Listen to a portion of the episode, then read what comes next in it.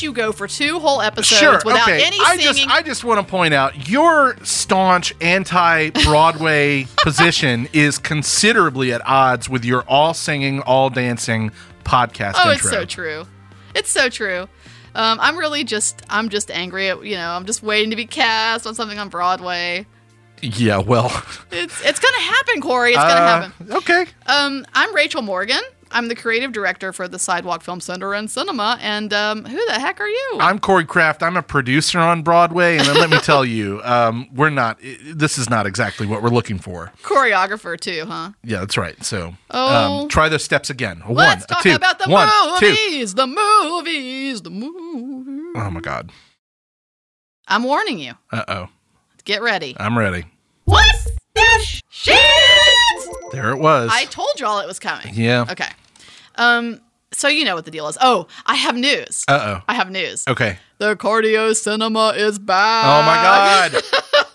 I got look, Nature is healing. No, it is. We are the virus. Um, I got a gym membership again. Okay. Like I was without my gold. The Gold's Gym went away. Fuck you, Gold's Gym. They went away.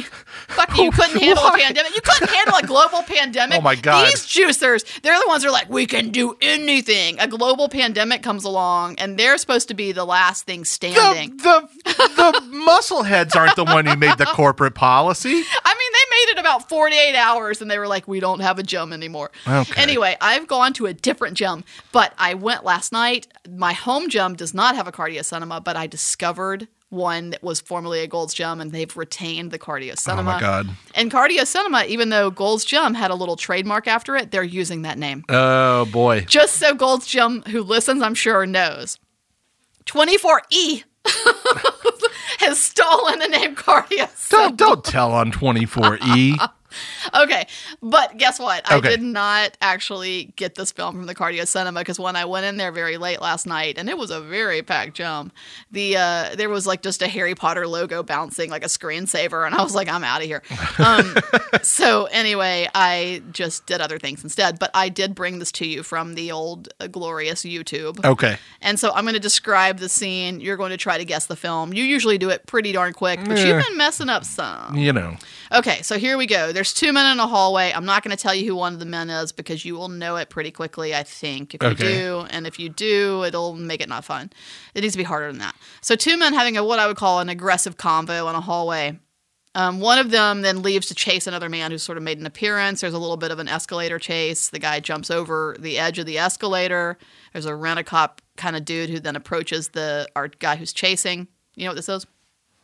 How recent of a film is this? Oh, I don't know. It's not that. It's not that recent. I know that. So the rent a cop guy kind of like tries to reprimand our guy, and our guy, who's the one who, if I tell you who he is, you might know what this is. Sort of flashes a badge, and the rent a cop guy's like, "Oh, I'm sorry, dude. I'm sorry, dude." Um, he chases the other guy, uh, resumes the chase, traps him. Is like, "Yeah, you made a stupid decision of the you know route to take." Sort of pushes the guy up against a chain link fence, and the guy's hand is bleeding. The guy's like, I need a medic. No. It's like, what do you want? And, you know, our guy kind of goes, What do you think? And then at this point, the camera work is really terrible. It's like one of those episodes where a show, a television episodic, has been going on for, you know, like 10 years and they start letting the cast members direct, like directed by Brian Austin Green. And everything has got, like, every camera move's got to be, like, canted or, you know, it, the camera work is like that. It's bad. Um, so then there's some back and forth with them, and the guy gives him gives our guy the money, gives him some money out of his pocket, yeah. and the money's bloody. I can't believe you don't know this at this point. Uh, I feel I, there's no way you haven't seen this film. Okay. Okay, so um, maybe this will do it. So then there's some bullets on the ground, and our guy kind of steps on the bullets, goes back, and the guy who was having the angry convo with in the hallway, he gives him the money. And as he's walking off, he goes, Everybody loves Rick Santoria. Santora. Rick, Santora. Santora. Everybody loves Rick Santora. That gets said, and then he gives the bloody money to the guy from the hallway. Is this Snake Eyes? This is Snake Eyes. yeah. You got it. It took you a damn minute. But I didn't have to say Nicolas Cage, which I was two seconds away from saying. Yeah, this is Snake Eyes. Okay. is Snake Eyes. Yeah, so this is happening during like the the big fight. This is at the beginning of the movie, I think, before I have no idea. I don't remember. I saw this film many years ago. Oh, I don't. I think I saw it in the background. I, I'm not doubting it does. I mean, it's still shitty, but it shitty rules. but It's De Palma. yeah, yeah, yeah. It's mm, okay. We're gonna leave it at that. Uh, that doesn't mean anything to me. Um. Ooh, sorry, everybody. Ooh. Oof. I mean, I don't think I don't think like most listeners were terribly offended by that, but I was.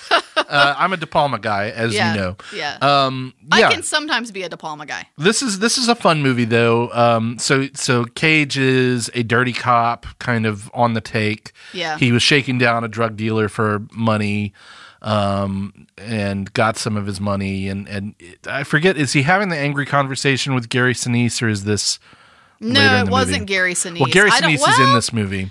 I don't. Um, maybe I didn't pay enough attention. I'm I- when when Nicolas Cage is in a scene, I'm very distracted by his Well, he's everything, especially yeah. in this movie where he's got the very flamboyant suit on. Oh, yeah. and it's it's Atlantic City. There's a big prize fight, so Right. he's like he's got um, really good seats for the prize fight. He's like a big um influencer like dirty cop influencer in Atlantic City. And so this this sort of sleazy uh milieu is his whole that's that's where he feels at home. Um but but obviously this movie takes some turns because there's like a high ranking government official at this prize fight who gets assassinated. And so Cage has to put together uh, a conspiracy that led to the assassination of this um, government official. Um, it's it's a classic De Palma Oh, setup. it's classic De Palma. I have a side story. Okay. Um, We've been long winded these last couple episodes, so I'm going to discontinue with that and say that I once took a bus to Atlantic City. Oh boy. The bus there wasn't terribly bad. This was pre. This was when Trump was still on like The Apprentice and wasn't a threat to humankind. Okay. And I think we stayed at the Taj or something. I think we stayed at his hotel. Maybe we didn't. I'm, I definitely know that there was some Trump moment in this whole thing that was at the time funny when things are not funny anymore. Um, but here's the best part: the bus there, fine. You know, lost a little money on gambling. You know, But you didn't like you didn't ruin yourself. didn't ruin myself. Didn't rough anybody up. But the bus ride back. Okay, W- this is a Greyhound. All of the passengers whose dreams have been shattered. been you- shattered and and th- you try to find sort of a nice part of Atlantic City, something that feels like not seedy, and it's in fucking impossible. and so I'm on this Greyhound bus, and we've we've situated ourselves. But By the time we get on the bus, it- it's pretty full, and so we're kind of towards the back. And I was like, "What is that? What is that smell?" oh no. And then a very shamed bus driver steps onto the front of the bus, and I was like, "What's what's wrong?" And he couldn't make eye contact with anybody, and he just hung his head when he delivered this news. And it was one of the most defeated human beings I've ever witnessed in my life. I'm so sorry to this gentleman, but he hung his head and he said, "I just need everybody to know that the bathroom is broken." Wow. Which I thought, oh, well, I wasn't going to use it anyway. And then I realized about 20 minutes later why he was in such a moment of shame when the air began to circulate Oh no. on the bus. Anyway, it was Snake Eyes. um, it's the first time, Corey, that I ever wore a mask in public for um, health reasons. Oh my god. And now, a look at what we're watching this week. Hey, hey, hey, what are you watching, dude? All right, I want to talk about three recent uh, thrillers, and I'm using that word thriller as it's a big umbrella word Okay. here. Um, that that I saw, one of which I saw in theaters. I alluded to it last episode. Um, I saw Spiral from the Book of Saw Yeah. uh, at the Sidewalk Cinema, and had a ball with it. Um, it's dumb and you know. It's a Saw movie. It's a right? Saw movie. What, what is this, number eight? Number Nine? nine. Oof. Um, this is kind of as the last one was a spin-off from the main saga, Which was an indie. Which was It was an indie. It was like a Sundance hit. Yeah. Um, you know where I first heard about Saw? This is kind of a funny indie. Where? This is a very indie story. I met Morgan Spurlock no way. many, many years ago.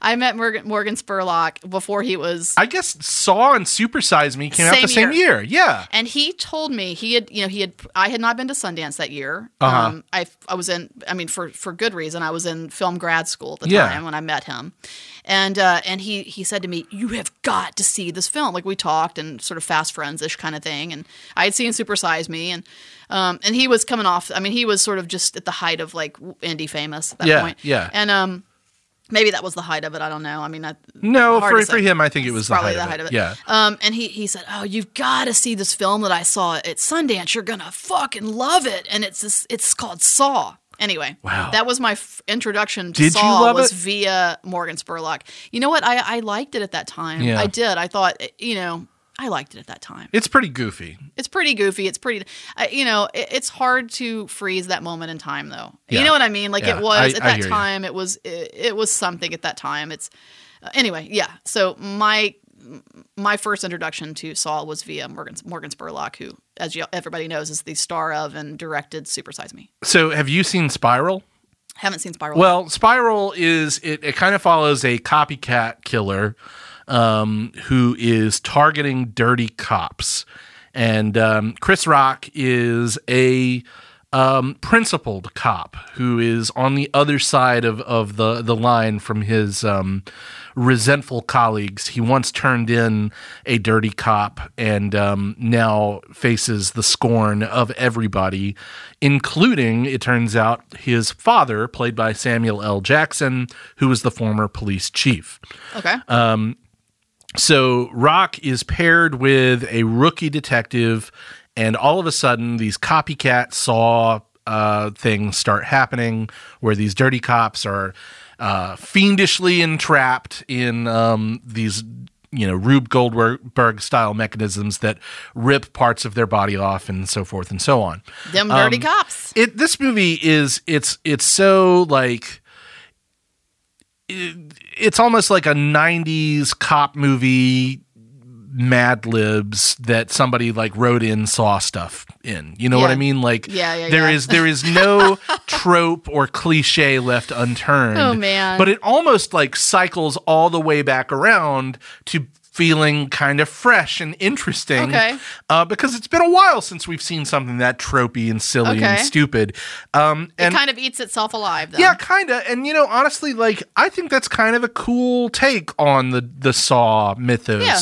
because a lot of those Saw movies did focus on the police department and their investigation of of the jigsaw killer or whatever and like that's fine but this this leans like fully into the cop movie thing and and for what it is i thought it was pretty fun again i don't know how much of that was just me being glad to be back in the in a movie theater Sure. And thanks Um, to Spiral for that. I just want to just give a little shout out there. If this film is not doing a VOD release simultaneous to its theatrical. And man, oh man, do us movie theaters. Um, and I am, you know, I'm just, I'm referring to myself as a movie theater right now. Um, but uh, d- every cinema programmer, every, uh, we appreciate this. Yeah, so I, I don't know if this movie is worth waiting to check out, honestly, when it comes out on Blu-ray or VOD or whatever. because but go to the cinema. but go, but if you want to have a good stupid time and get some delicious popcorn and a root beer and just watch people like really get murdered, um, Who doesn't want to do that? And also, do- our you could do seasoning bar is back. Our seasoning oh, bar is is back. I missed that. I yesterday Mm. I had I had Aaron Penhas. Um, I was like, "Isn't it time for the return of a seasoning bar?" Yeah. And you know, Aaron's a little grumpy guy, and he was like, "Yeah, it is." so anyway, seasoning bar's back, well, that's that's good. That's exciting. just in time for Spiral. The next two weeks of Spiral. Anyway, So- by the time you hear this, probably one week. But yeah. Right. So the other movie I saw was a movie that went day and date on HBO Max. It's the new Angelina Jolie thriller, Those Who Wish Me Dead. I saw it too. Um, what do you think about it? It's on my list, so I'll talk about it in a second. Okay. But yeah. Well, so so I won't talk about it much since you're going to bring it up.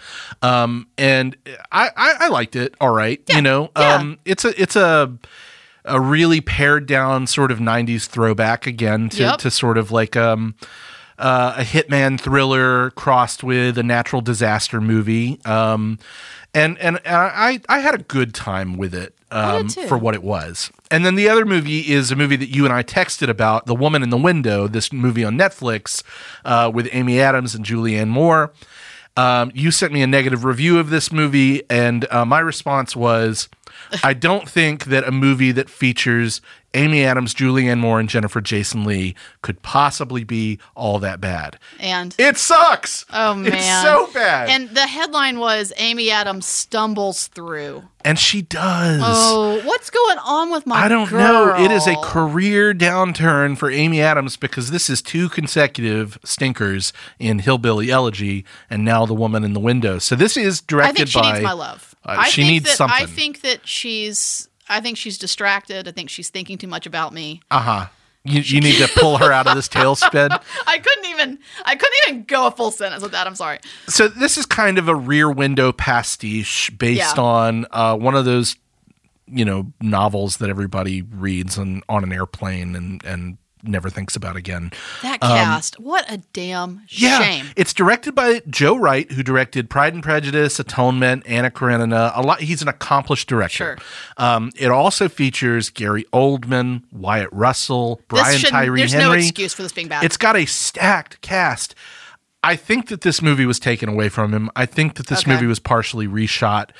It's a lumbering sort of Frankenstein's monster of a movie where you feel sometimes like the movie wants to go really stylized, Yeah. like like into into Yep. De Palma territory, and then there are other things about it that are just visually kind of flat and and don't add up to anything. I mean, the movie is just like again talk about mad libs like this is an agoraphobic woman who lives in her manhattan apartment who sees across the street what she believes to be a murder but then nobody believes that Right. the woman ever existed yada yada yada you can you can see where this thing's going the whole time oh man. um, it's just not good it's That's just not good and everybody is bad in it Which these this is not the first role that they've taken. You know what I mean? Like Yeah. these are experienced actors who have been good before, had been exceptional before.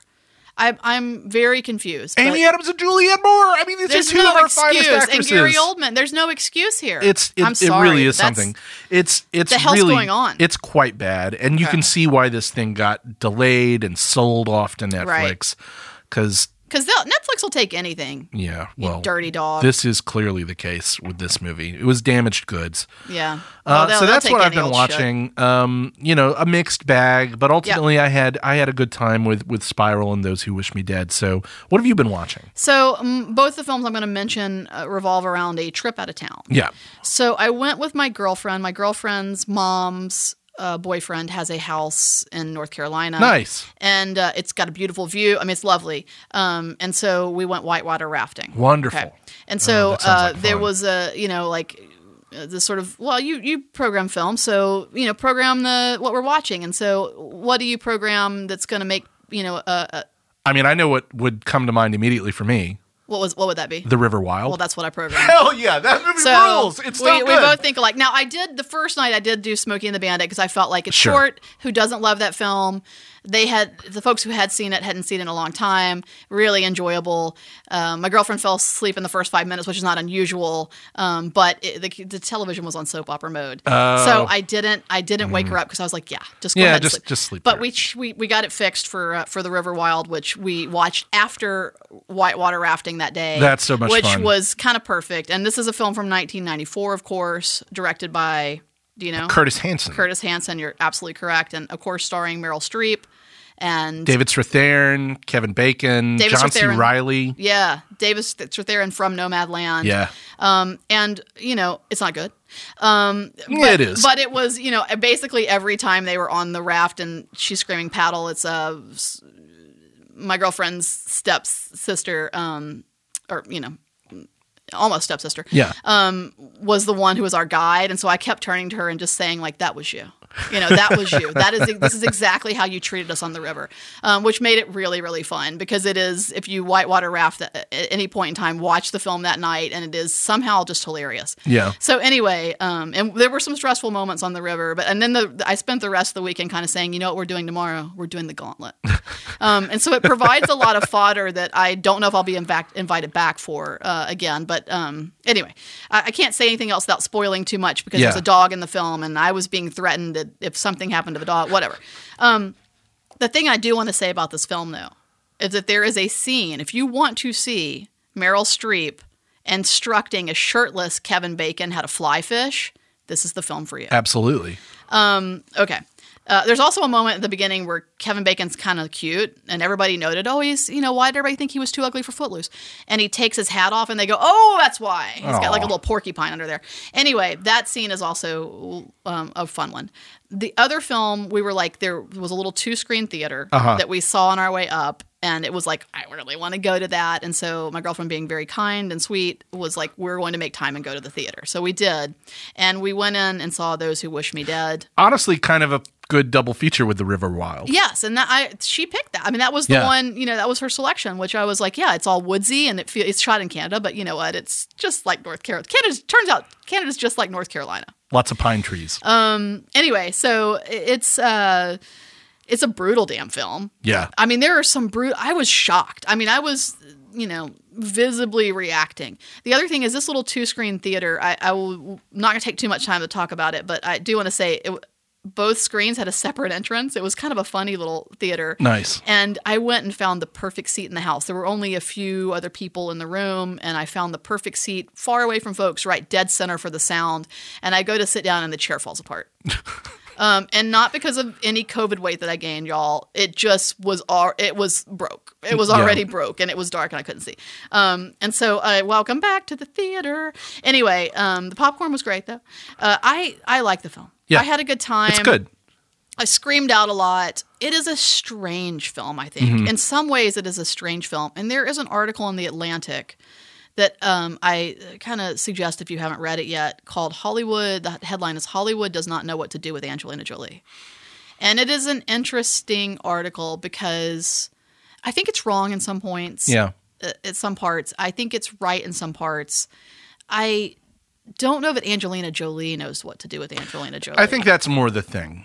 it's interesting. I think uh, you know. I don't. I don't know Angelina, um, but I. She's a little out of touch. I don't when, and this is I'm balancing my feminism here with some comments that I'm about to make, a- a- acknowledging that this is complicated.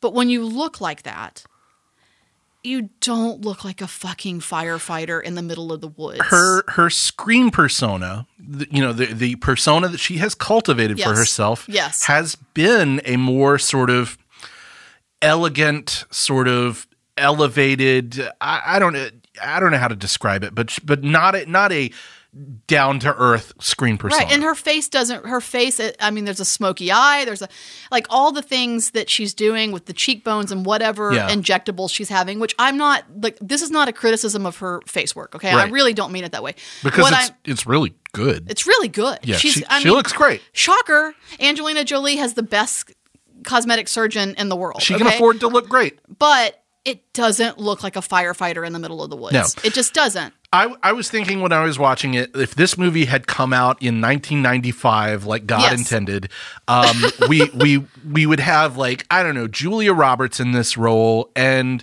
there was something more down to earth and and Girl laid back, door-ish. exactly about Julia Roberts' persona, especially in the 90s, that would have made that movie work a little more. Now Julia Roberts was much younger then, so it probably wouldn't have carried the weight uh, that this character is supposed to play.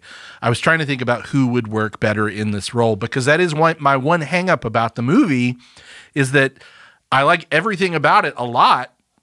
I- I just don't think uh, Angelina Jolie is right for the the, not. mo- the movie. She's, not, right for the part. But at the same time, I enjoy watching her. Totally. She has moments of badassism. Yeah. Which this article kind of says, like she's not given enough action. They're not doing, and I'm like, is she not given enough action, or is that is this? You know what's more interesting? A woman her age Mm-hmm. who actually is in that job, who has been had you know some sort of tragedy happen within the within the profession, which would which would yeah.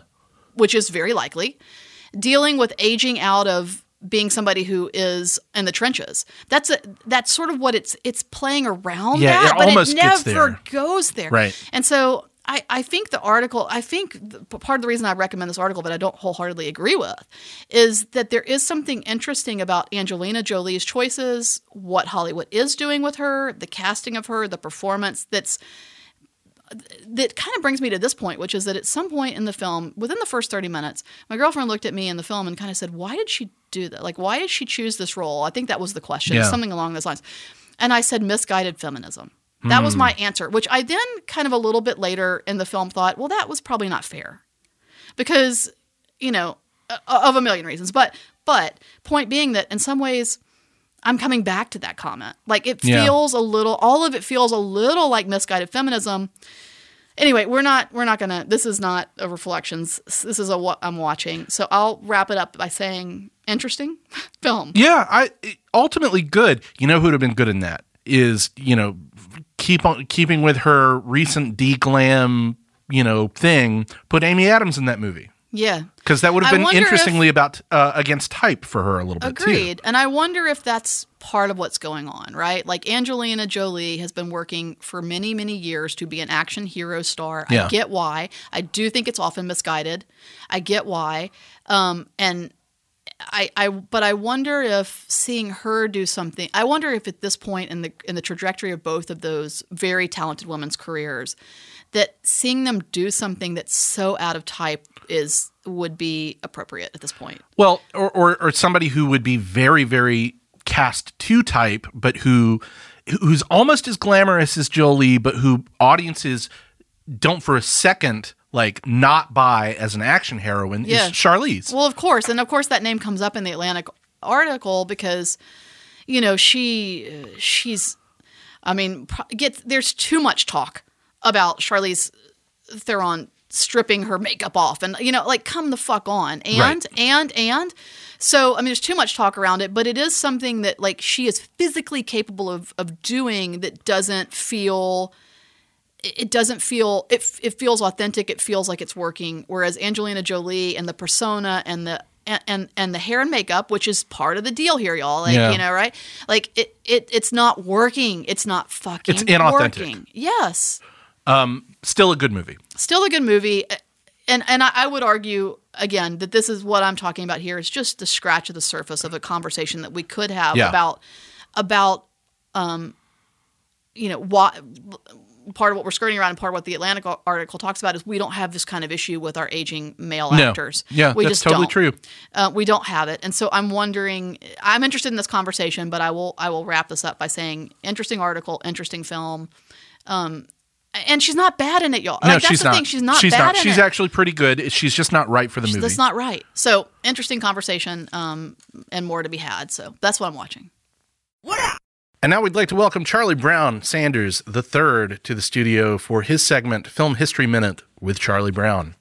In 1895, H.G. Wells released The Time Machine, a novel about time travel considered influential in the development of science fiction.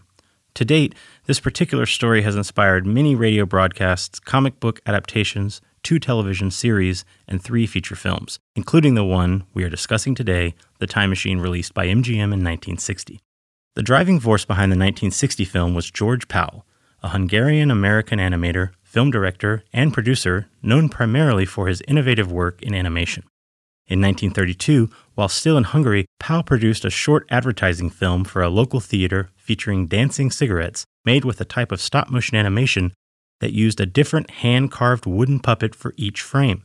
His work became popular in Europe, and by 1940, Paramount Pictures had hired him to produce his Puppetoons films in Los Angeles. From 1941 to 1948, Pal created more than 40 Puppetoon shorts for Paramount and was nominated for an Academy Award in the Best Short Subjects Cartoon category for seven consecutive years. During this time, one of the Puppetoons characters, Jasper, was as popular as Mickey Mouse. The series ended due to rising production costs, which had increased from $18,000 per short in 1939 to almost $50,000 following World War II. Pal shifted his focus onto making live action films, and in 1953, he produced The War of the Worlds based on an H.G. Wells story. In 1954, Pal approached novice screenwriter David Duncan to write the script for another Wells story, The Time Machine. Duncan was 40 and new to show business, having spent his career in government administration. After selling a science fiction story to Collier's magazine, he had quit his job and moved to Los Angeles. Duncan would go on to become a successful film and TV screenwriter, and he received a posthumous writing credit for the 2002 remake of The Time Machine, which was directed by H.G. Wells' great grandson, Simon Wells. Australian actor Rod Taylor would make his American film debut as a leading man in The Time Machine, which launched his impressive film career. Taylor's co star Alan Young, better known today from the TV show Mr. Ed, was cast as Filby, the time traveler's best friend. 42 years later, Young would appear as a character named Filby in the 2002 remake. When Young showed up to the wardrobe fittings, he found the same period costume shirt that he had worn in the original film, complete with his name written on the collar.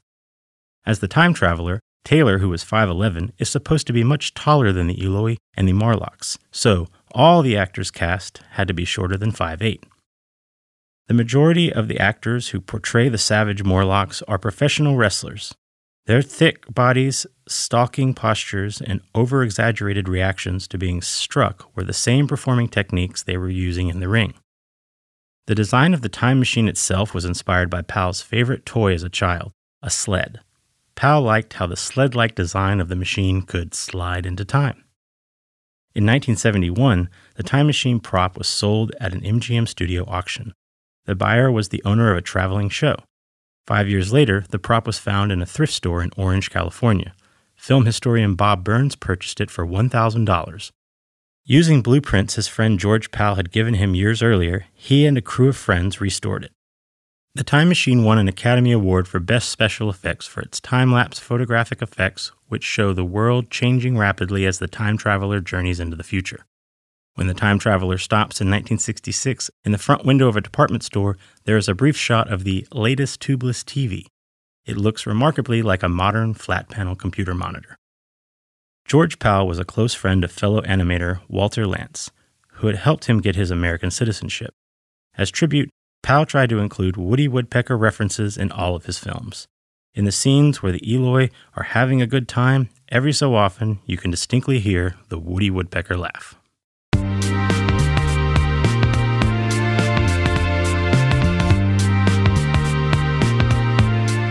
So thank you very much for listening to this episode of Side Talks. A very talky one, a very talky side talks. Um, we are your own personal cinematic.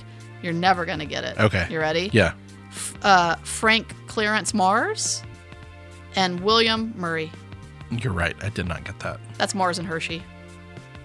I Chocolate the, the bars. chocolate what, the chocolate bars. Are these the founders of the chocolate well, they were the they were the presidents, yeah. Okay. Even though I would assume Frank Clarence Mars was the founder of Mars Bar. Yeah. But anyway. Right? Uh, your own Yeah. cinematic Frank's Clar- Frank Clarence Mars and William Murrie. Yeah. Did not get that. Man, if you got it, you a chocolate lover. so I am too. So shoot me an email. Um, podcast at sidewalkfest.com. Yeah. And uh, thank you to Boutwell Studios, who I believe also love chocolate. Am I right, Brad? Brad's nodding yes. Yeah. Chocolate Well, lover.